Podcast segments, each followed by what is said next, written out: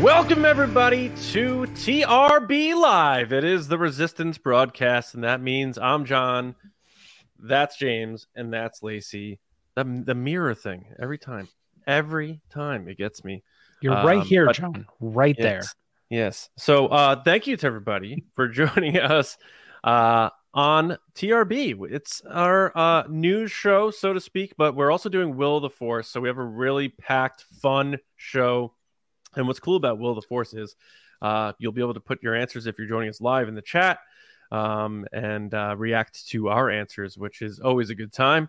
Um, but I want to thank everybody for being with us, being a part of TRB. It's always a fun time to talk Star Wars, especially with the two yous, James and Lacey. So, uh, James, you're repping the the soccer hoodie, right? You got Cincinnati Football Club.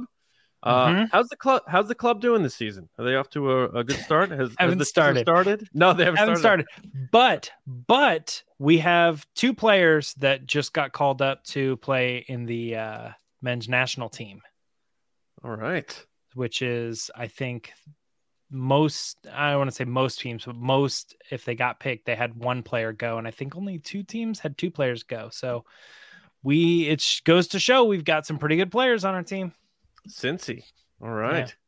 Um, Lacey, what's the deal? Have you uh have you gotten over the fact that we are really close to celebration and, and the Mandalorian? March 1st and then April 5th for celebration.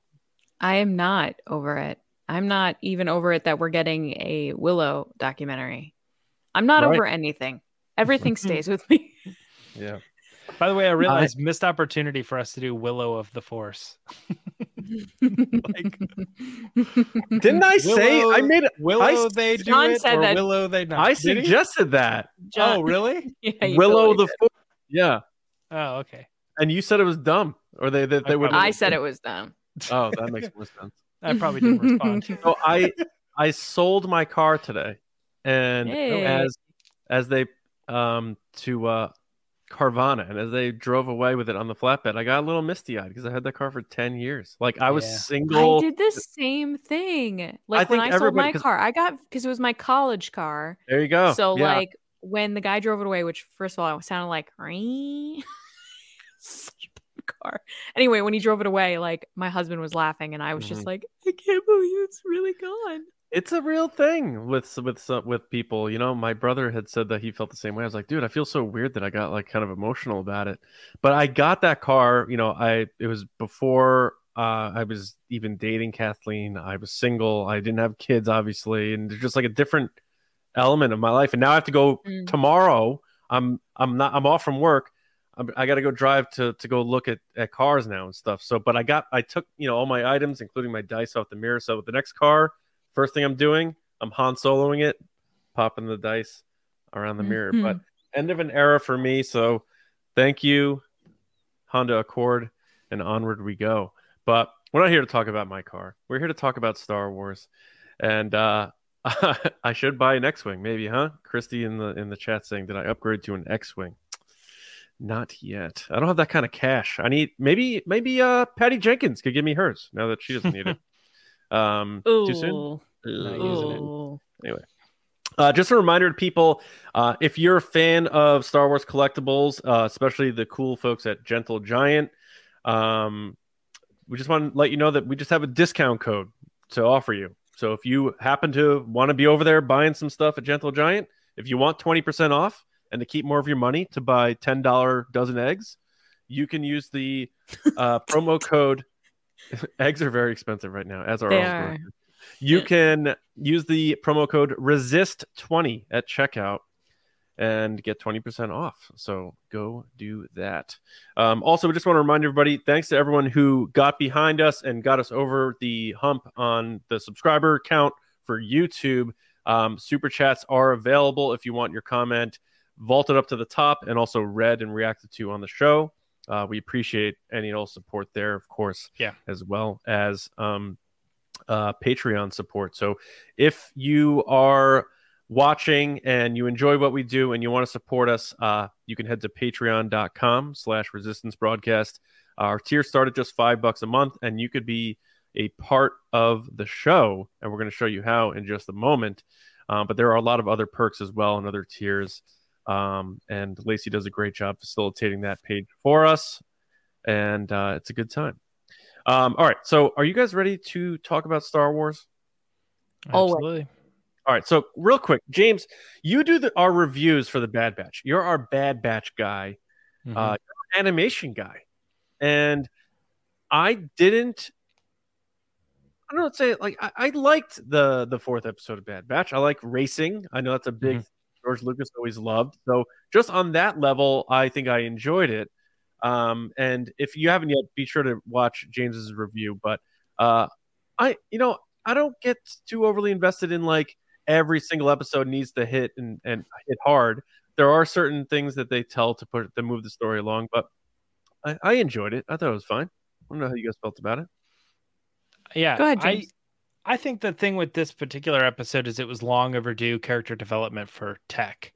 Um, because I, over the past, you know, however long it's been since Bad Batch ended, it's been an ongoing joke of like, you know, all the memes with uh like, oh, Star Wars fans, you know, and they're like hugging the children or whatever, and they put the names like Omega and Hunter over it, and then like there's the abandoned kid over here, like outside still, like it's snowing, and they'll put like a different one and then like even further i think there's there's a meme where it's like there's a skull like at the bottom of the water or something like that where it's so long forgotten uh that people will be like that's tech like just no character development at all. Yeah, and in this particular episode like he really steps up and um shows his worth and really um kind of provides an angle that you're like if it was any other bad batcher they just would have failed but because it's tech he's you know he the mission succeeds and they're able to save the day so it shows that his value isn't just like um a calculator or whatever Yeah, yeah, Mhm. that's true. That's true.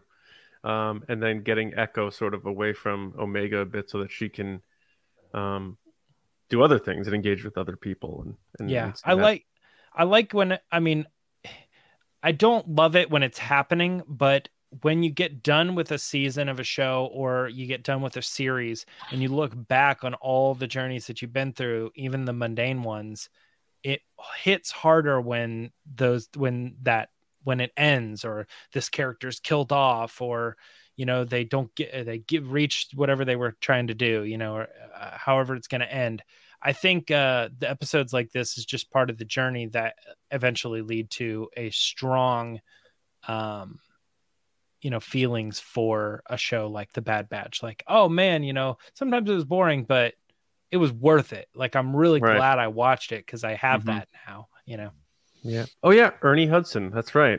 Uh, he Right, was, yeah. Uh, voiced one of the characters. That's cool. Yeah. Um. All right. Do we need to get into our first segment of the day? let's do Yeah, it. let's do it. All right. Willow of the Force time. Let's hit it. I fear nothing, for all this as the Force wills it. There Jump. it is. Take this one. Yeah. All right. So Will of the Forest, Chirrut Imwe, uh, thank you for stopping by once again, our friend. Uh, it's good to see you, even though you can't see us. Uh, so this time we had uh, Greg Grunberg with us last week. Um, by the way, check that interview out. Um, one of I think my favorite episodes we've ever done, just because of the type of guy he is. Awesome, awesome guy, and a great conversation. But we usually do half we create the will of the force half patreon but this time it's all patreon submissions so if you are a patron you can submit topics for us to talk about on the show and we're going to do that right now. So you're wondering you're like i submitted one. Did they pick mine? Did they pick mine?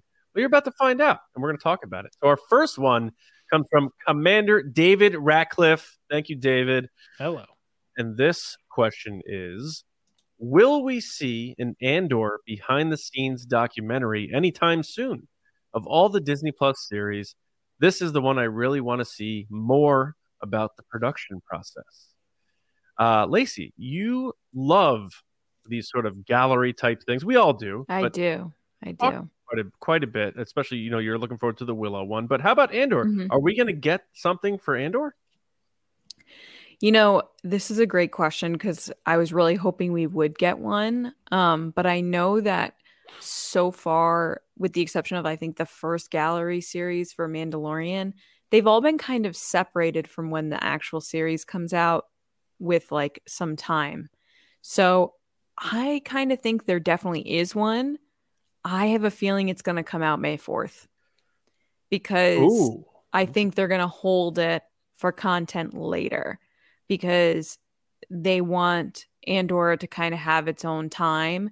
And then I remember for the gallery series with the Mark Hamill kind of visual effects stuff, they held on to that episode until after the award season Right. and then they had it come point. out.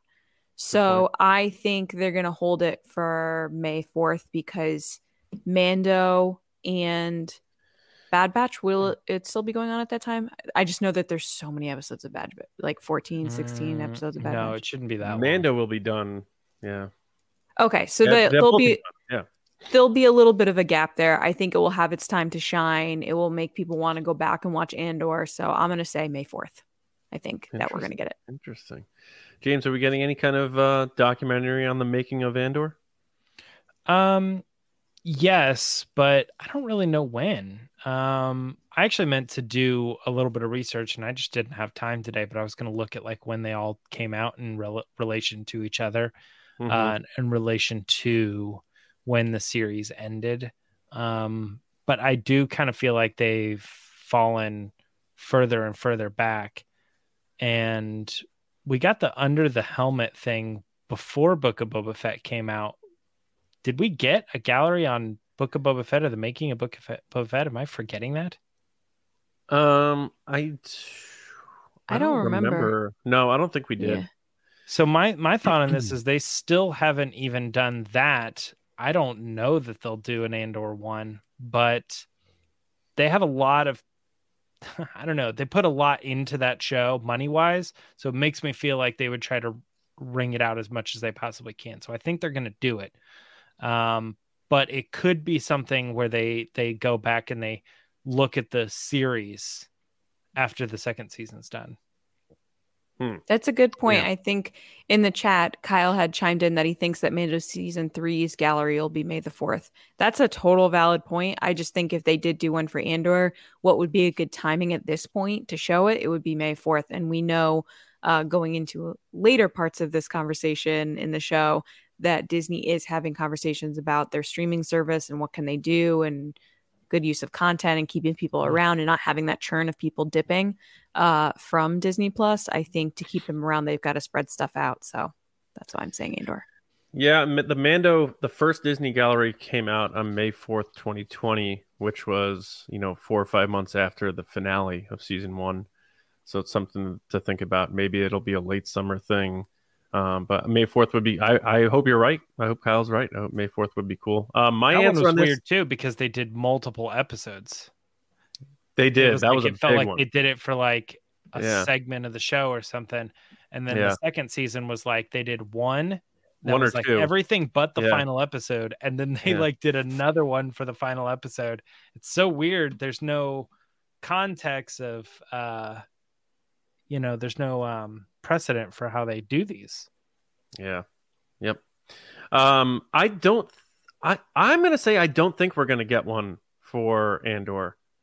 I just think Tony Gilroy is a very like I don't care sort of person. Like he does his productions, and maybe he doesn't necessarily. He's not as inviting as other creators. He seems very closed, closed in, closed off, and my way or the highway. Um, you know, we didn't really get a ton. Uh we didn't really get any like massive making of rogue one stuff and he reshot a lot of that movie. I could just see him saying like no I, I i'm not i'm making a show here. I don't need a camera crew following us around. I'm not here to do interviews. I'm here to make a show. Like i Mhm. see him as that type of guy. So it wouldn't shock me if we they didn't get one for that series just because of how tony gilroy operates. Um so i i hope i'm wrong but uh, variety is the spice of life. Um, and I saw in the comments someone said there was a Disney gallery for Boba Fett. And May the 4th, Kyle had chimed in. And so Susan Smith as well had said that there was one. Yeah. Yeah, And Disney forgot. Gallery. Uh, Yep. Guys, it's all blending together. yeah. I Um, obviously watched this. I obviously loved it. You know, it's like it's just we one of obviously where- talked about it on the podcast. I'm sure. Yeah. Um, all right, next one here. Um, Major Brennan Marr. Thank you, Brennan. Uh, he said, "We will we ever see the theft?" And he put that in quotes of the dark saber from the Jedi Temple during the fall of the Old Republic. Um, Oof. tough question, question. interesting question. Like it a lot. That's why it was picked. James, are we gonna see that? Are we gonna are we gonna finally see Old Republic first of all, and second of all, are we gonna see the theft of the dark saber, which is alluded to in the Clone Wars? Um, I don't think so. I'm going to say no on this because I think that it's just enough of a piece of lore that they can keep it as a piece of lore and they don't it doesn't necessarily have to fall into the category of like something we got to see. Like we've already been told that story and that's the the stories happen after. It, that's just like a setup point of like, well, everything there you know, there was this there was the beginning and then there was everything after it and that's where all the interesting stuff happens. This just feels like the beginning of something and um the closest i think we ever got to this was the the thing in rebels where they sort of animate it they sort of illustrate it um for just the not the storyteller's purpose but the list story listener's purpose of like in your mind's eye this is kind of what it was like. Um but uh, I don't think they intend to actually ever go in and, and show us that happening. Hmm. think it's to check to the be a box for you. Yeah. Yeah, Lacey, what do you think? It's an interesting question. I really appreciate this because I always seem to never think back on things. Like I always tend to like take the Star Wars story and where we're at and where we're going, and rather than like how did we get to point A and to point B and whatever. Um, I think they will go into it, uh, especially because that's such a prominent item in the Mandalorian. Uh, but I don't know if they're going to actually see it. Like James was making good points about seeing it. Um, I think we're going to hear about it. Interesting. I was going in with this saying yes, we will because I think they like tying stuff together, and the dark saber is just such a MacGuffin right now in the Mandalorian. If they go back to Old Republic, it could be something that people are like, "Oh, I know that," so that's familiar. Um, but I think you're right. It is kind of check the box. You know, it was alluded to. We don't need to see that moment, so I'm going to say no. But if they show it to me, I'm sure it'd be really cool. You know. We Um, saw we saw Tarre Vizsla also in the Forces of Destiny. I just remembered there was a specific scene with Sabine and her brother, and they just had to like go over there and do something with the statue, and they were like, "Wow, what a great statue and a great person that uh, existed a long time ago." Mhm. It's like I don't think if you're thinking the context of that is Forces of Destiny, I don't know that they're necessarily like we gotta put this in live action you know it just seems Well- like it's like long time ago this happened Yeah. Is that Maz Kanata who does the introduction to the Force of Destiny? Forces Yeah. of Destiny. Um, all right. um, now we've discussed this one a few years ago. We dedicated an entire episode to it, but we know a lot more now. So let's see where we stand today. And this comes from Major John Forsyth. Thank you, John. He said, "Will a forced ghost ever appear to Grogu? And if so, will it be Yoda?" I am saying no and no. I think it'd be too much. That's all I'm going to say. Too much. Lacey, what do you think? Oh my gosh. I I fall into that that side of if it did happen, what would I think? And I'd be like, "Oh my god, Yoda's talking to baby Yoda. Oh my god." And I would lose it. Yoda's so- talking to baby Yoda yeah. time travel Yeah. Well, I'm saying like the most people don't really know that his name is Grogu. Like my mom Yeah. doesn't know his name's Grogu. Uh, but anyway, that being said, I I don't remember what I said when we initially talked about this off the top of my head. Like I feel like I said no, and I think I'm gonna stick with that no because it's a lot to have a force ghost come to you. Like it has to be a very specific moment. We look at Rey in the sequel trilogy, like she tried and tried and tried and tried, and then eventually had someone come to her when she absolutely needed it. And like or the universe Kenobi in Kenobi. well, I was going to get to that. And then you have Obi-Wan Kenobi who's asking for someone to speak to him and then finally gets it at the end when funnily and like interestingly enough like didn't really need it at that point, but uh so it was a nice contrast to that. You need it and then he's like I didn't need this, but you're showing up now, weird. Um but anyway, both characters were very important to the overall arc of the Skywalker saga and like the chosen one and like the big moment in the universe of saving the day, I don't know if Grogu is going to have that story arc. I don't know if Grogu is going to be that person to save everyone. Um, I might be wrong, but just right now, it doesn't seem like that. It seems like he's playing into helping the betterment of what's going on and like saving people in general or saving Mando and using his powers for kind of selfish reasons. But I don't see him like going to fight Palpatine and like speaking to a Force ghost. So Right. I'm gonna say no. Yeah, like why wouldn't Yoda have shown up during the whole Ben Solo Luke Skywalker situation? Right. But he's gonna show up and be like, "Hey, you look like me," so I just figured I'd pop down and show you how to. It burn would be some cool to see though. yeah, it's like Yeah.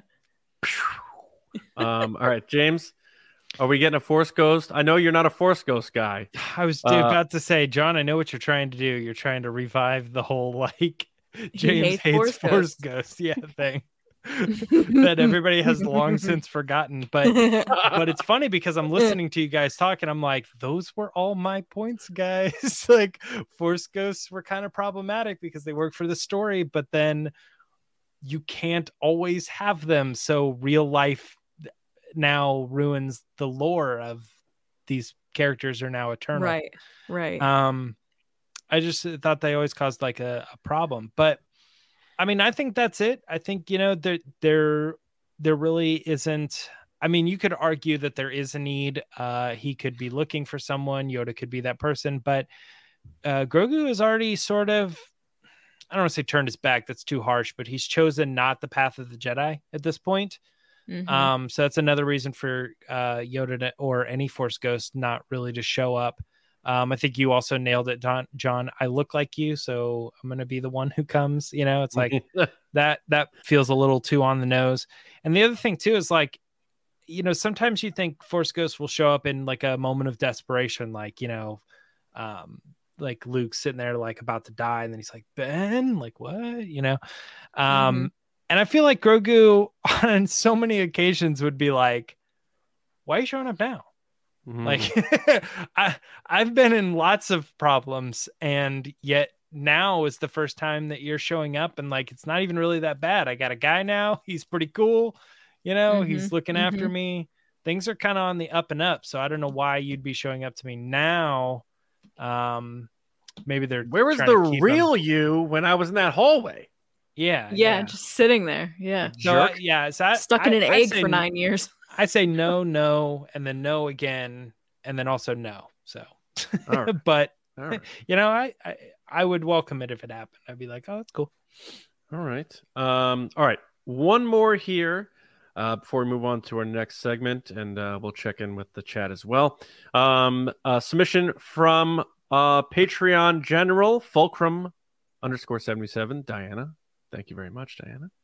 Uh, will TRB be doing a live broadcast from Star Wars Celebration Europe like they did in Anaheim? Fingers crossed. Um, and there it is in the chat. So how about that? Um, all right. So we're we, we would love to. We always want to do those sorts of things. Um, so hopefully, you know, fingers crossed.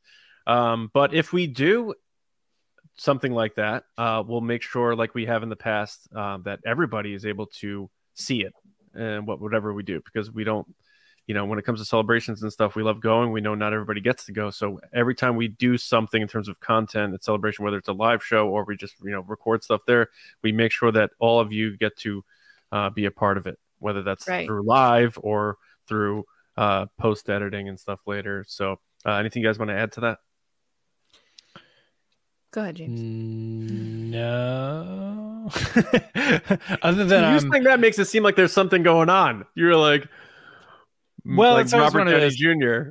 it's always one of the maybe. the usually the the pressure falls on me to make sure that it does get recorded cataloged in some fashion and then i'm like oh i'm in a foreign country and it's a big f- flight so i got to think about the equipment and stuff like that um i i i would say that we are going to do everything we can to make sure that it's possible that everybody gets part of it but it is oh, there's like a 1% chance that like it's just, selfie the whole thing. yeah some yeah exactly like something just doesn't happen um our intent with it- with actually getting together and having like uh, an audience in front of us too um you know if if that happens then that's awesome and that would be great and we would try to do what i have no clue i came back over and you guys are doing something crazy um but i think that i think that's basically it like if if it's pos if we do end up doing something like that we are going to do the best we possibly can to make sure that everybody is able to see it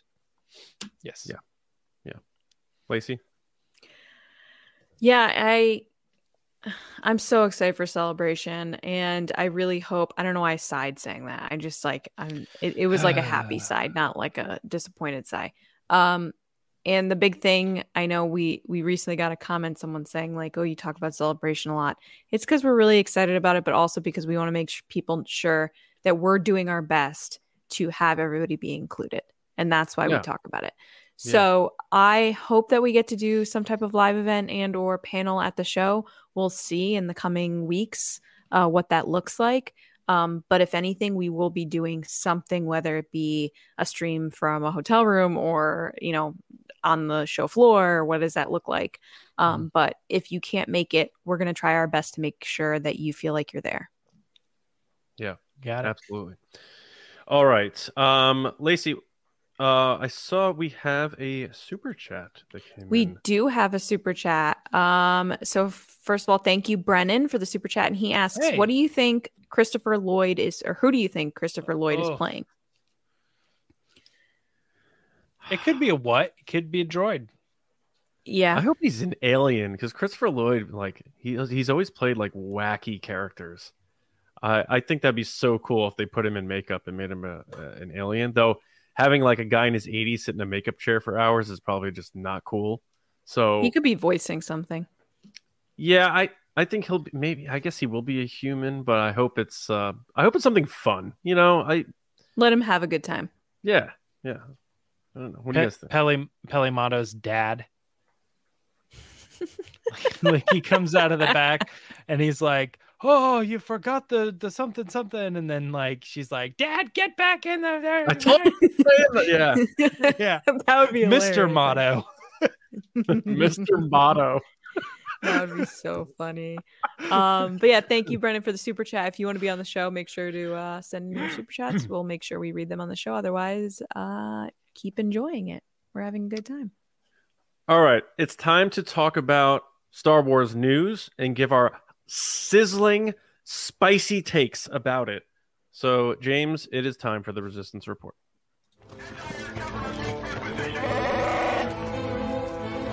It's the resistance.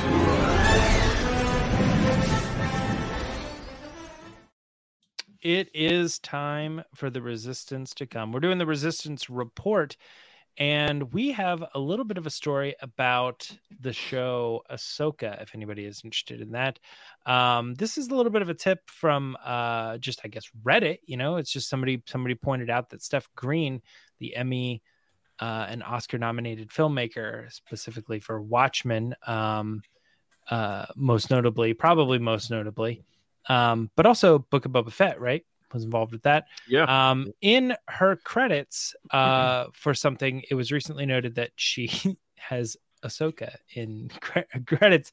So that must mean Steph Green is directing an episode of Ahsoka. Um, so that's just that's really the story. We want to talk about that for a second. Uh, we're having a character, we're having someone from Book of Boba Fett return, and of a lot of notable television. If you look down Steph's uh, IMDb page, it's a lot of one episode of blank, one episode of blank, two episodes of blank. And there's some pretty notable shows on there. So it's kind of interesting if you look at which episodes they did and, and uh, which episode she did and stuff. So um, let's get kick it off with that. Uh, Lacey, what are your thoughts on Steph Green directing for Ahsoka? Um, also, I want to throw in there too. We've had some conversation about would Dave Filoni direct the whole series and all sorts of stuff like that. Yeah, so we definitely did. That's Yeah. a that's a great point, James. We did talk about like what does that look like? Is it Dave Filoni or is it other people? So I'm glad that it actually isn't all just Dave Filoni. Um, we've seen what happens when one person kind of writes it all, directs it all, has all the say with George Lucas and the prequels. Not that I don't love the prequels, but there are some choices there that I think if there were other people that were like, hey, what about this? Uh, it would have gone a little differently. So I just always am definitely on the side of collaboration and finding the right people to do the best job possible. Um, and then it's always good to just bounce ideas off of multiple people. Um, first of all, she's extremely talented. This is this is an amazing choice. I, I'm really pumped about this. That episode was really Mhm. great. It's not obviously my favorite episode of the season, but you can't take away all the awesome choices she made and just like the pure talent that you see when you're watching it. Um, I think to pull that episode off and to have as many people as she did that loved it, um, it, it's it's it's a good sign for what's to come. Um, I also love, of course, seeing a woman directing an episode. That's really important to me. I think getting diverse voices is always important. Um, and views, obviously, more than voices. She's not really speaking over the the episode, but um, yeah, I, I I'm pumped. I'm pumped about this choice. I think it's a great. She's proven herself in Star Wars, and I think it's the next best thing is to go on to Ahsoka. Yeah, John, thoughts on Steph Green? It's yeah, it's interesting because I was thinking about the Watchmen, and then you know everyone's talking about Damon Lindelof now, and how you know he's a part of this writers' room and this relaunch of Star Wars movies, and he's doing the writing the first one, and then you have Steph Green who um, was nominated for an Emmy for directing one of his written episodes of uh, The Watchmen. So I like that there's familiarity there. Um, I think that's pretty cool.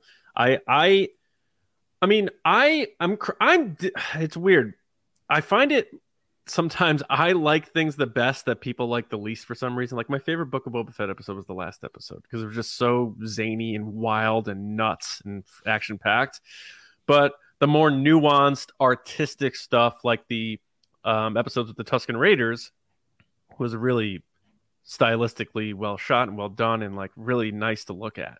And she did the second episode. So um, clearly a lot of talent behind her. Also Academy Award nominated. I think James, you mentioned she was nominated for an Academy Award for a short film. Um, so just to think, you know, it's not a household name, Steph Green, but this person was nominated for an Oscar and an Emmy. You know, that's a big deal. Mhm. Yeah. I might buy a Mazda tomorrow. This person is nominated for an Oscar and an Emmy. You know, that's a huge deal. We we always sometimes look at this stuff like, well, she didn't win. It's like, no, she's one of well, she didn't win. yeah, she she's one of like point zero zero zero five billion zero one percent of the population of Earth who's been nominated for those types of awards. So And she's still think- got a gift bag. right, I I think I think it's really cool. I'm looking forward to seeing what uh, Filoni does as a showrunner because now you're talking about the the difference between like in Obi Wan Kenobi, which people had their issues with with um, the direction of that and what they did with the budget, and then Mando, um, where you had uh, Favreau with all these different directors, but somehow still made it feel like a cohesive thing because he was hands in the clay on set with them, working with them, all that sort of stuff. Now you have Filoni who's show running this with again all different directors, and it's uh, a limited series as far as we know yet. So they really need to capture it. So it's sort of like that combo between Obi Wan, where it's a limited series, but also Mando, which is a bunch of different directors, and Filoni show running his first thing. Having someone of this talent directing at least one of your episodes uh, has to be a level of comfort for Filoni. So I'm excited to see what they came up with. Obviously, you know this um, show's already filmed, so somewhere it's on uh, a MacBook, and thankfully John Boyega is not a part of this, so he can't leak any scripts or anything accidentally by leaving it in a hotel room.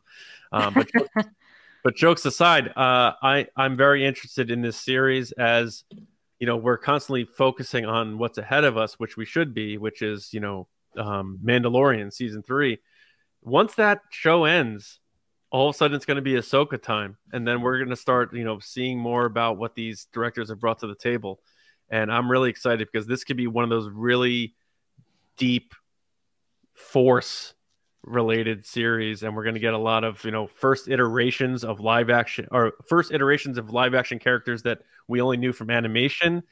That's a really big deal too because as of now you had Filoni directing you know live action Ahsoka well what happens now when we meet you know Hera and Sabine and who knows uh, you know Ezra uh, Thrawn it's a lot of responsibility for for a director to do it but and she clearly was able to handle um Boba Fett's return um, after the first episode, which a lot of us thought was like sort of like setting the table. So I, I consider hers like the first like full full episode of Book of Boba Fett, and um, she did a good job there. So uh, I think I think uh, we're in good hands. I'm excited to see what she she brings to the table. Yeah, there's not a whole lot that I can add to this other than just looking at her body of work and going like, well, that feels very uh, Star Wars. Like for instance, like she was involved in the Americans, which was very commonly put up against Andor. So it's like, oh, she's got some some Andor in her, you know.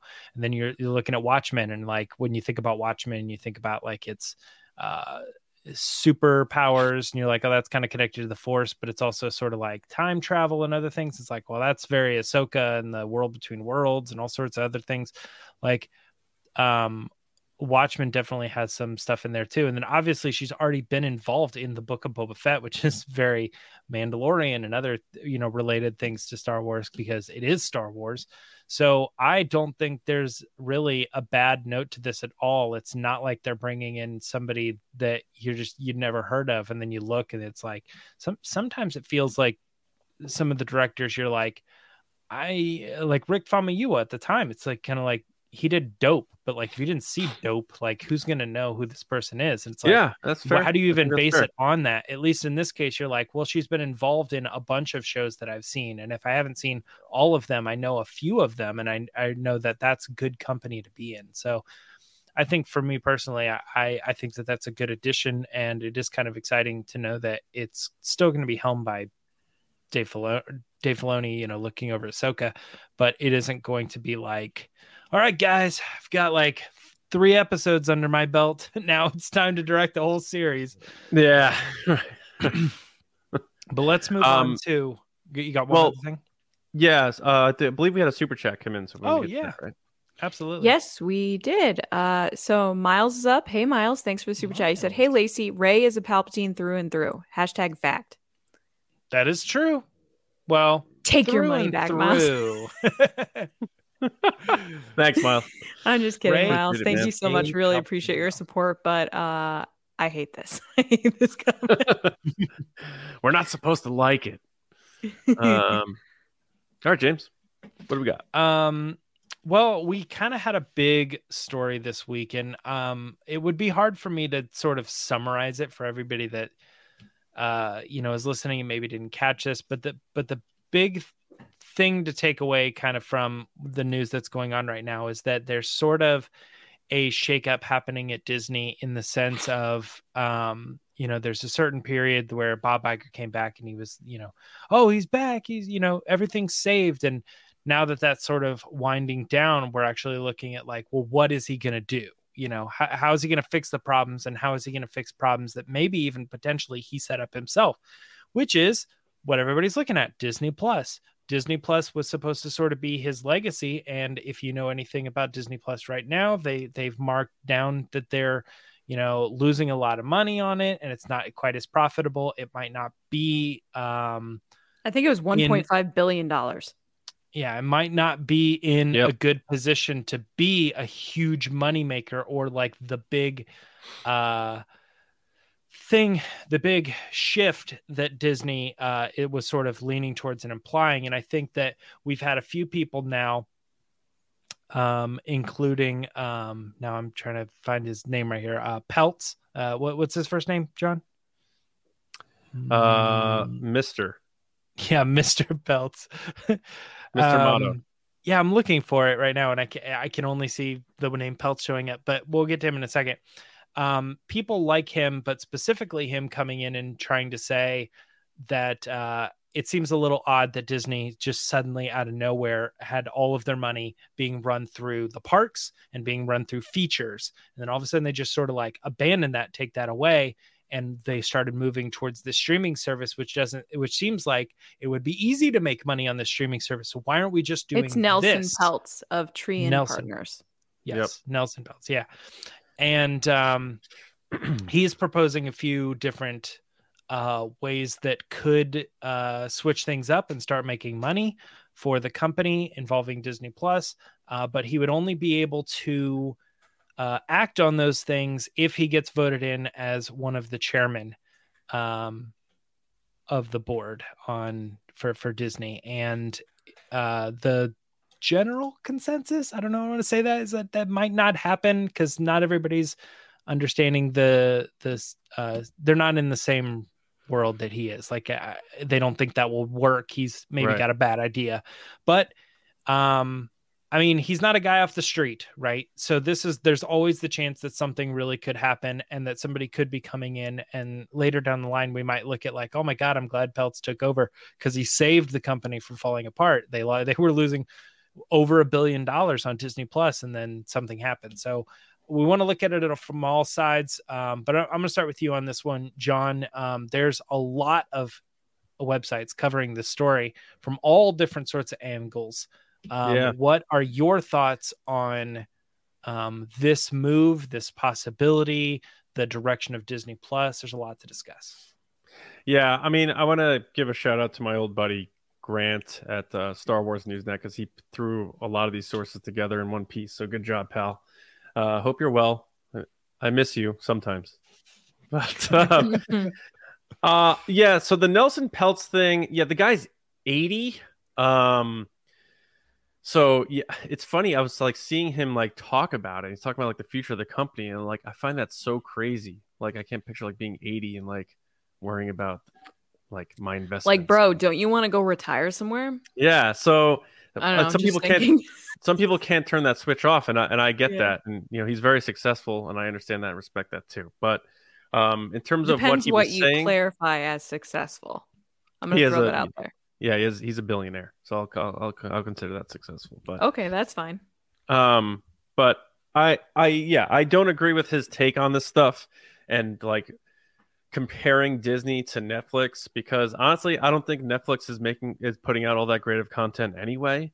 I was actually trying to convince my wife to like we should dump it because they keep increasing the price and then we'll like pick it up again when Stranger Things comes back. But that was that was denied in the Hoey household, unfortunately. So we'll look elsewhere. Um, but I don't like this idea of comparing those two because I think Disney is IP heavy on purpose, and I think like the idea of like trying to model. I don't think Disney needs to model itself after anybody, no matter what. I know Netflix is the most successful streaming service right now, but Disney can stay in its own lane and do its own thing without trying to morph itself into something that it's not. And who am I to say, and who's Peltz to say that he knows better than Bob Iger?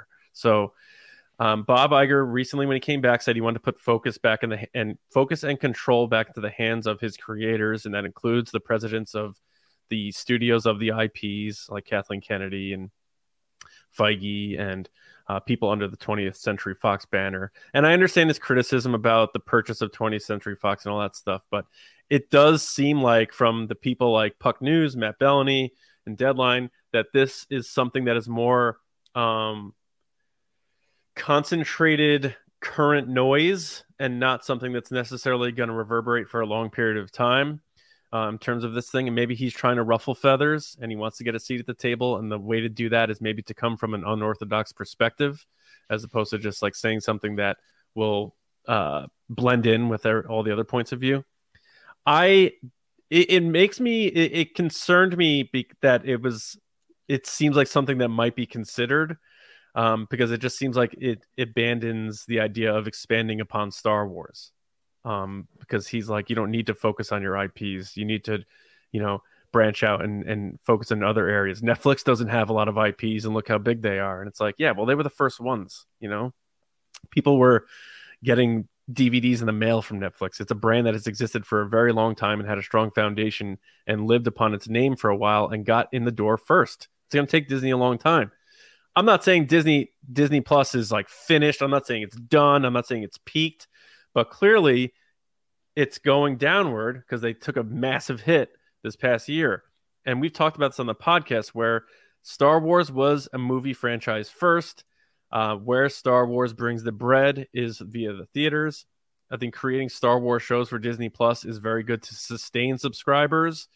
We still haven't seen how much a new Disney Star Wars show will move the needle to take more subscribers in. I think a lot of it is sustaining who you have. And also added the fact that it's never talked about that 35 to 40% of the subscribers of Disney Plus are out of India, which brings in a lot less revenue than in other places in terms of the pricing model and that sort of thing. So that has to be that that's a big part of you know you'll look at subscriber numbers and they'll tell you what the subscriber numbers are when they're doing mm-hmm. the shareholder meetings but when it comes down to the revenue a 1.5 billion dollar loss is a 1.5 billion dollar loss no matter how you want to cut it um, but i do think they are shifting toward feature films again and it was a little bit of a hiatus after the solo debacle um, I still think Disney Plus is successful. I'm still enjoying the shows, but I think there's a bad taste in people's mouths after Obi Wan Kenobi. Um, I still love the series, but you can see the clear budgetary and production difference between how that show is made and how uh, even Andor is made, which is outside of that volume and in real sets, high budgets. Um, and Andor got the lowest viewership. So I think all these things are going to play a factor into what their big moves are. And it seems like I could be wrong. We may be having a way more affirmed conversation after celebration if we get hit with a new wave of feature films. I think that's where they're steering. I think they need to not be afraid of Star Wars in the theaters. Don't lean on the fact that you had episode 789 to follow that massively impressive and successful saga George Lucas created. If you make Star Wars movies and you market them right and you don't film them twice, they'll make money and people will go watch them and they'll have fun with them. So I'm excited for Disney to believe in Star Wars again in a big way. And that big way is in the theaters because I liked Avatar. I don't like seeing, you know, Avatar make $2 billion and then look at Marvel making billions of dollars and looking at Star Wars and them saying, like, well, we're trying to figure it out. It's like, no, you were there before all of them go back and be the Kings, and you can do it. Lacey, I know in our chat you had some opinions on some people in this story. what are, well, I'm going to kick your, it off with a comment from the chat. Brian Ward said, uh, Hey, Brian, he said, Nelson Pelt sounds like a villain in a movie where the kids have to save the rec center. Uh, Brian, that is exactly the type of person that Nelson Pelt is from my uh, understanding of this story and many other stories. And uh, I, you know, John is very wonderful. He puts together the show notes and he had sent this article and said, Hey guys, make sure you read through this so you know what's going on. And I went deep dive into this, guys. I, I went through who this guy is, what's going on. I live for the Disney drama. I'm, I'm even though I don't really care about business and I'm not a stockholder, I learned mm-hmm. a lot of new terms today. I feel much smarter. Uh, but that being said, I the reason I said earlier to John, it depends how what you clarify as successful. This guy is known for basically being the character that Richard Gere is in Pretty Woman. Like he takes companies and then breaks them apart and makes a lot of money. So when I say successful, it's like, okay, you can make all this money, but are you a good person? I guess. No, absolutely. Yeah. I wasn't, I never um, said anything about it. That being said, if you're looking him versus Bob Iger, yes, Bob Iger is a very successful businessman. He's one of the best of his generation of our time. And I think a big part of that is that he does care about people. He cares about the people that work for him. He cares about the way he's viewed. He cares about the way the brand is viewed. And for him to have to come back says something. And the fact that he came back and people were celebrating, cheering for him in the parks Mhm. Now, a term I learned today is called a flywheel because they said it 50 times in these little segments on CNN and stuff. I get it. The park is the flywheel of Disney. It's just got to make constant money. The problem is, is you have a pandemic. I think people in the chat were just talking about it. We're, lis- we're I don't want to say unprecedented times, but we're living in a, in a in a period where we've never dealt with this before, including Disney has never dealt with this before. So it's kind of this weird thing where Bob was like, Bob Iger, I got to clarify because there's multiple Bobs. Bob Iger was like, oh, we're great. Here you go, Bob Chapek. And then COVID happened. And then everything changed. The parks closed. They lost all this money. They were like, okay, we're going to go into streaming. And then things opened up again. People are back in the parks. They're not as great as they used to be because they had to make all these cuts because they were losing money. Now they're losing money in streaming. And all the stockholders are going, you're just losing money. What is going on? But the thing is, is that they're going through a period that they're just constantly having to pivot, just like a lot of companies. You look at like a Peloton, where they bought, you know, they hired all these people to work for them during COVID because they made all this money because all these people were working out at home. And then Mhm. when gyms opened back up again, people weren't doing it anymore. And then they had to lay all these people off. Like people are kind of going with the flow in the sense of Mhm. like figuring out how people are operating now, how their habits are changing. Um, that being said, I think this guy needs to tone it down, as in Peltz. He needs to calm down. Now, of Mhm. course, I don't know him. I'm speaking basically just out of this article and what I saw of him online, which is like an interview that he did. Just chill, man. It's been like what? How many months since Bob Iger's been back? Like, just give him some time to like actually put his plans in motion. Um, I know that they did. They are bringing in a guy from Nike, which is very cool to me. I mean, that's a brand that's like top tier brand. Like you, everyone knows what Nike is. Um, so to What- know what that they're bringing, yeah, shut up, James. Uh, to Is that how you say it? is it not Nike? no, I'm just kidding. I think it's Nike. I think it's pronounced Nike. Yeah. Mm-hmm. I don't get your jokes, James. Sometimes they're really I- weird and they throw me off. I've only Um, ever read it. I've never heard it said aloud. so it might be one of those things. I'm Anyway. long story short, I think reading this article, first of all, the first thought that popped in my like my head, no joke, was I was watching the CNN thing about how much money they lost, whatever, 1.5 billion. They're Mhm. having to deal with Disney Plus. I was like, I have people that yell at me online every day about how much money Solo lost, and they lost 1.5 billion dollars with Disney Plus, and no one's saying anything about that. Maybe sit down. sit down when it comes to Solo Star Wars story because this is a Yeah, little calm crazy. down a little bit. Um, Are you talking? But- Wait, you talking about that solo Ron Howard's second most successful movie of all time? Yes, I am. Right. You guys want to keep keep jumping in? Just keep. keep. um. I'm Anyway. supporting your comment. Okay. Great. Uh. So as I was saying, now I've lost my train of thought because I've had multiple people jump in while I was talking. Um. Basically, what I was saying is is that they need to give Bob Iger time to to put his plan into motion, and he came back out of desperation. He didn't come back out of retirement because he was like, you know what, I miss working for Disney. I miss I Mhm. miss going through the parks and having lunch in the parks and you know going to business meetings and doing all these things and having the pressure of the board. No way. There's no way. Like I'm sure there's a little bit of it cuz everybody in that position has a little bit of love for it. But it has to be out of desperation. There were multiple people that were like please come back. Disney is going into a direction we don't want. And so that's why he's here. So everybody that's kind of chirping in and and chiming in and do whatever saying, "Hey, you got to do a better job. You got to do this this and this."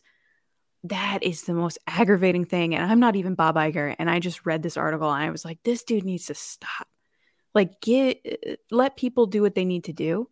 And I just hope that that pivoting is more Star Wars movies because I miss going to the movies for Star Wars. TV is great. I love watching stuff in my house in my PJs. I love making my own snacks. However, I do love a Star Wars movie and I would prefer that over a TV show any day. And that's why I said for a long time that I think the end of Mandalorian is going to end up on the big screen. So that's where I'm at. So you're saying Is this about to be a Uh, joke? this is about to be a weird joke about Nike. Where are you the thing was, is I blanked on his first name again. Uh, Nelson so Peltz. Nelson Peltz, more like Nelson Putz, is what you're saying. Jesus. That that buildup was just not Brutal. It would have worked if I didn't forget his first name again. Um, no, I look. If I add anything to this at all, um, it's that I number one, I agree with everything you guys are saying. I, th- I think that this that obviously Disney is in unprecedented times. They're losing money. They just started this big service. You, it takes a couple years for things to like work out, find their place, make money. This guy's coming in at a time of opportunity and saying, "Look at this big company that's losing money. We should shake things up." Obviously, it has bad leadership and all this other stuff. And I think generally well-minded people are going to look at that situation and say, no no hold, hold on buddy you know uh we don't need to vote you in um but i think that if there is some intelligence to some of the arguments that he's saying I, I was trying to look at it from his viewpoint. There are a couple things that i've heard people say before that that sort of maybe not letting this guy do it but it's a it's not a terrible point. Bob's point is generally acquisition. He's acquired all of these different companies. And in a lot of cases with a lot of companies some of those things suffer because of that because they don't get the attention they need. And theoretically it could just they could thrive better if marvel just was marvel or if lucasfilm was just lucasfilm and it didn't have this big head over like well you have to fit into the disney umbrella. They could poten- potentially make more money if they sort of separated those ideas.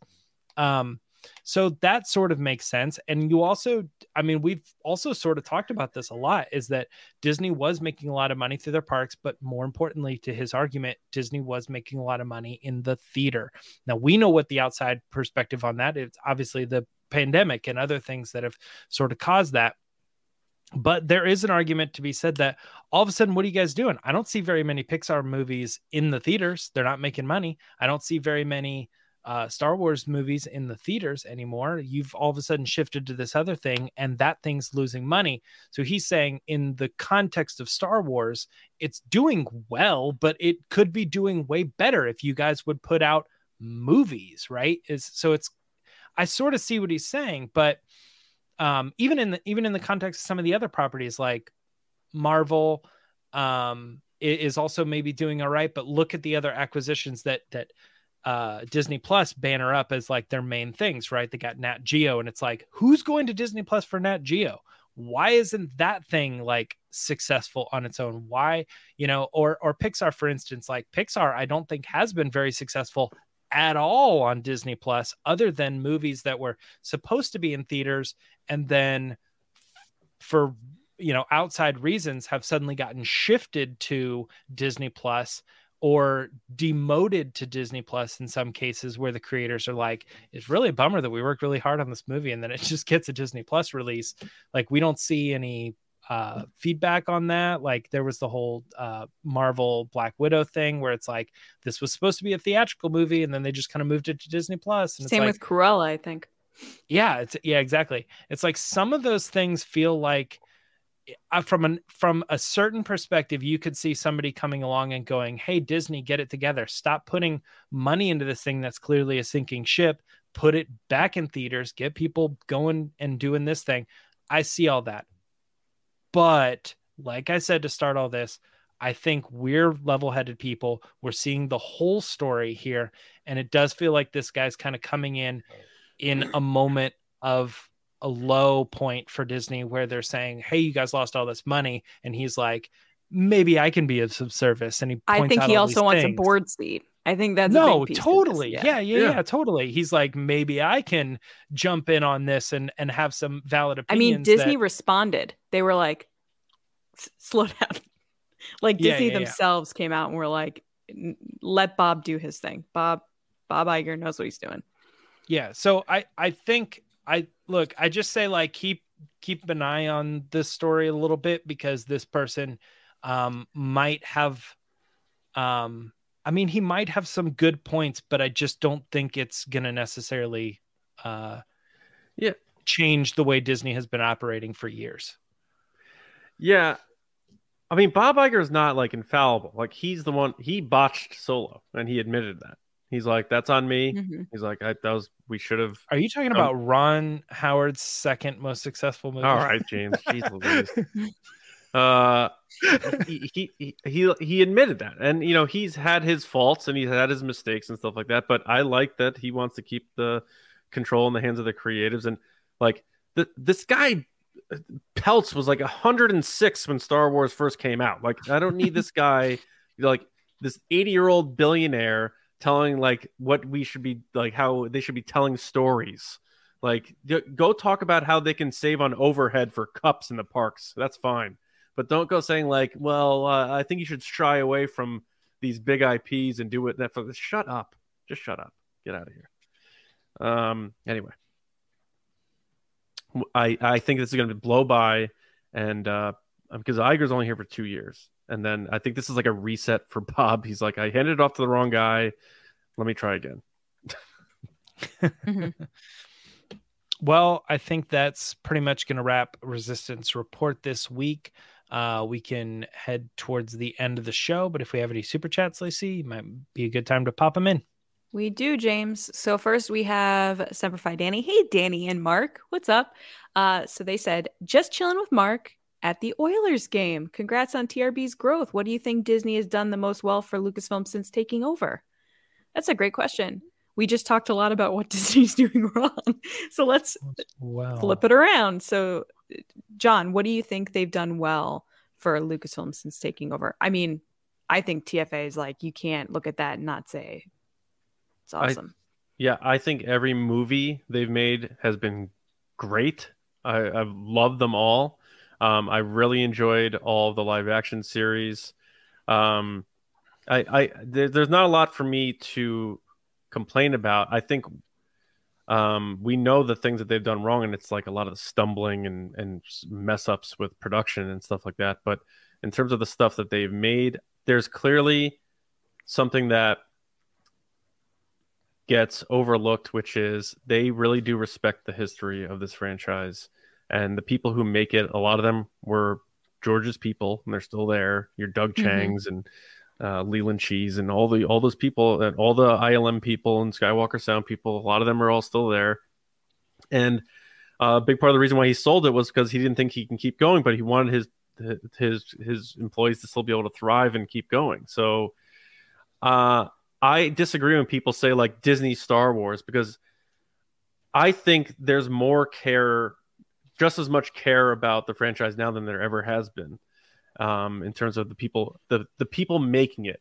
You can say whatever you want about executives and Disney's executives and stuff, but the people making this stuff really do care about it. And you can't watch a Disney behind the scenes documentary about the making of these shows or these movies, whether you like them or not, is fine, and say that these people aren't knowledgeable of the history of this franchise and don't care about fine details, all the way down to like the leaking oil from the back of R5D4 in The Mandalorian. Are you kidding me? Like they care a lot. And I like the fact that you now have someone like a Dave Filoni who is that one arm still hanging on to that original tree, uh, that apple that fell from that tree, uh, who's rising in the ranks as a creative executive. I think we're always going to be in good hands as long as Dave's still around. So um, I I have a lot of good things to say, and if you've watched the podcast, you know that. So um, I appreciate I like that uh, question, and uh, I hope you and Mark are staying warm, Danny. And thank you very much for the super chat. Appreciate it. James? Well, yeah, I think I think number one, I think Danny's home while Mark's at the Oilers game. oh, whoops. So she's I read that nice wrong. and warm, cuddled by the fire or whatever. um, but uh, the interesting thing here, when when what has what has Disney done for Lucasfilm? Well, I'm trying to think out of the context of like they they they've done movies in the past, so like seven, eight, nine, finishing the trilogy, whatever. Like you could argue maybe that Disney helped or whatever, but it it seems to me like those things probably would have happened, and there's other little shows that would have gone on Lucasfilm's YouTube channel or they would have created these things. I'm trying to think what are the things that like if if Lucasfilm was still their own company and they were not acquired by Disney, what would they what would we not have? The obvious one to me is Galaxy's Edge. Disney has provided an entire park of Star Wars that we probably would not have otherwise, other than maybe potentially you could think they could have sold to Universal or something like a Harry Potter world, and they would have done something there. Um, but I mean, it still seems like a stretch. It doesn't seem like Lucasfilm would do. It seems like something Disney would do with one of their properties. So mm-hmm. we have Galaxy's Edge because they sold to Disney, and I think that's awesome. That is like a legacy that will go down for years and years and years and years, and it will always be in the parks. Very cool. Um, the other one that I thought of, and again, this is another one of the things where maybe maybe they could have done it with Netflix or something, but Disney Plus, including The Mandalorian and Kenobi and Book of Boba Fett and Andor. I don't I don't necessarily know that there would have been a plan if they wouldn't have sold to Disney because I don't know. I just I, don't know who what they would have done with that. If Lucasfilm started if they were like I think we're going to start making TV shows because they don't do that normally. Um, I have a feeling that Disney said, This is the direction we want to go. Lucasfilm, you are now tasked with making TV shows. And they were like, Okay, let's do it. So I think because of Disney, we're getting the Mandalorian and Andor and Kenobi and Ahsoka and uh, the Acolyte and everything that's going to come. I think Disney has done something really great for Lucasfilm and giving them the gift of serialized television. Yeah, I think Disney has brought a ton of great stuff to Lucasfilm. I mean, just if we're going to the very basic here, they give them they gave them money to like make the the content they want to make and like expand the universe into all the different things we see, whether it's you know movies, TV, books, comics, collectibles, what whatever. Um, I think overall for me, Disney has brought to Lucasfilm the ability to expand to a bigger audience of different types of fans. Like there are things that you like that no one else likes. There's things that everyone likes, no one likes. like there's all different things in the Star Wars galaxy that you either can choose to follow or not. And I like that. I like that it's kind of a la carte and and you get to decide what you want to be all about. You don't have to like everything, and that's okay. Um, and I think Disney brought that. Whereas I believe, you know, before that you had to very, very much like the movies, and that's that's it. Like, yeah, you could like mm-hmm. the books and go into other stuff, but it wasn't mm-hmm. the same as it is now, where it's like you literally have separate parts of fandom that like only specific things. Um, and I think that's cool because it gives different viewpoints. It makes conversations interesting. Um, I never meet someone that likes every exact same thing that I like, and that makes it cool. You know, that it reflects the world we live in where not everybody has the same points of view and and and that's okay. And I think that's what Disney brought to Lucasfilm. Absolutely. Um, so we have a couple more super chats. I'll try to get through these. So Aaron, thank you for the super chat, and he said it's for Lacey keeps getting interrupted. Get out of here, Aaron. Are you like? Oh my God! Let's keep a tally going forward. Okay. Thank John. you, no, Aaron. Appreciate it. He's just joking. Okay. Next is David. Thank you, David, for the super chat. Proby One Kenobi, as we call him. Expect David on Monday's episode. Yes. Yes. And he said, because TRB is awesome. You're awesome, David. Thank you, David. Thank, Thank you. you. for the super chat. We really appreciate it. But yeah, that's it for super chats. Uh, this has been a very interesting conversation. I don't think we've ever gone down into like the nitty gritty of like money with Disney, but this has been very interesting for me because I don't usually talk about stuff like this. Yeah. I did a lot it, of research for this episode. it was definitely different. And when I was like reading through the articles, like you mentioned, John, I was like, oh my gosh. Like I was like, what, what how long is this article? How much do I have to read and try like Nelson's response all this stuff? Yeah. Yeah, Nelson's responsible for General Electric leaving Connecticut and like breaking up and doing all these things and it caused such an issue for the state of Connecticut where I live and like the yeah. the town of Fairfield. Um the interesting thing is I remember someone told me this and it was absolutely crazy is that uh, a bunch of companies were pitching for General Electric to stay in Connecticut mm-hmm. and mm-hmm. they made PowerPoints and they showed like products yeah. from GE, like jet engines or whatever. And I remember they had said that they got a pe- presentation where the first slide was a jet engine, which wasn't theirs. Like, someone was like, "Here's why you should stay in Connecticut," and they were like, "That's not even our product," and so they left. um, but he was responsible for breaking that company up, and it caused a lot of issues for Connecticut and like taxes and stuff, which is not great. Um, but see? ultimately, my college got that building that they used to have, and they have like an ice rink now. So good for them. Yeah. But So Anyway, he's like, Nelson "Don't say I kinda didn't do anything for you. no, I don't care about the ice rink. But all I could see rink. in my mind when I was reading that article was Richard Gere and Pretty Woman, where they're like, "Don't break up our company," and you have Jason Alexander who's like, "We're gonna break up the company." Like that's that's who that guy is. when I think of breaking up the company, I think of uh, uh, the Christopher Nolan movie where they go down. Starts with an I. Inception. Inception, yeah, Hmm. because that's a that's the Ah. crux of that movie. But is, look at us. He either is or isn't going to break up the company. Look at us talking about taxation in Star Wars. So maybe George Lucas was onto something. There you have Brian did Um, say t- Disney wouldn't there wouldn't be any Freetown, so that's probably that- the biggest the biggest thing right now. Yeah. Freetown now. Yeah. Still so Um. Pre- all right. prequel Yeah. I mean, I I think yeah, some of this some of the stuff can get um a bit heavy eyed when you're talking about it, but I think it's important for us to. I- Especially with Star Wars news was pretty light, and I knew this was a big story because this does affect the future of uh, Star Wars without question. But I think us, like the three of us, especially becoming more aware of it and and understanding the ins and outs of that stuff and why it impacts the future of Star Wars will help inform our discussions about Star Wars going forward. So uh, I'm glad we have this uh, chat because I don't think those types of conversations happen that often um, on on Star Wars podcasts. So I'm glad uh, we were able to do it. And I hope more do it because I think people understanding it like um, is a is a good thing uh, for good and for bad. Uh, but uh, anything else, guys, before we get out of here? Because we have uh, a spice run to get to on Patreon for Michael Fry. Yeah, that we're going to be which doing. is one of our patrons.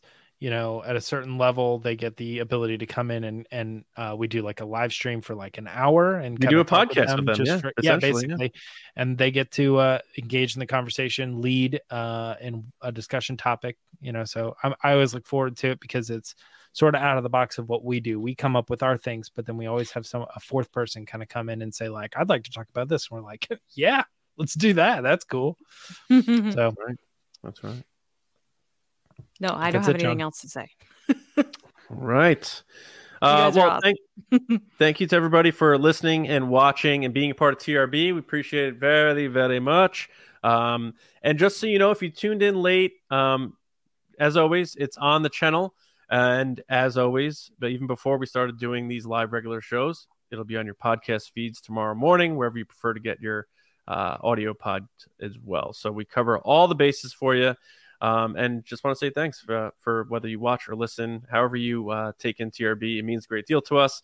And if you're new, uh, thank you. Um, I know a lot of people joined us last week um, once we had Greg Grunberg on and did our also did our Mando um, trailer reaction, uh, which was pretty wild because that uh, had a lot of views too. So that's very cool. Thanks everybody. Um, and you can find me on Twitter at Johnny Hoey and my movie pod. Uh, just like the movies, we'll be doing a Mhm. Fight Club next week. Uh, Tuesday It should be out Tuesday, hopefully. Uh, Lacey, how about you? People can find me on Twitter and Instagram at Lacey Gillerin on TikTok. TikTok. TikTok. TikTok at it's Lacey Gillerin. James? Uh, both Twitter and Instagram at Myra Trunks, where you can find me. All right. Uh, patrons, we'll see you in a few minutes for Michael Fry's Spice Run, and everyone else, we'll see you not far from now, Monday morning, with another episode right here on the Resistance broadcast. See you around, kids.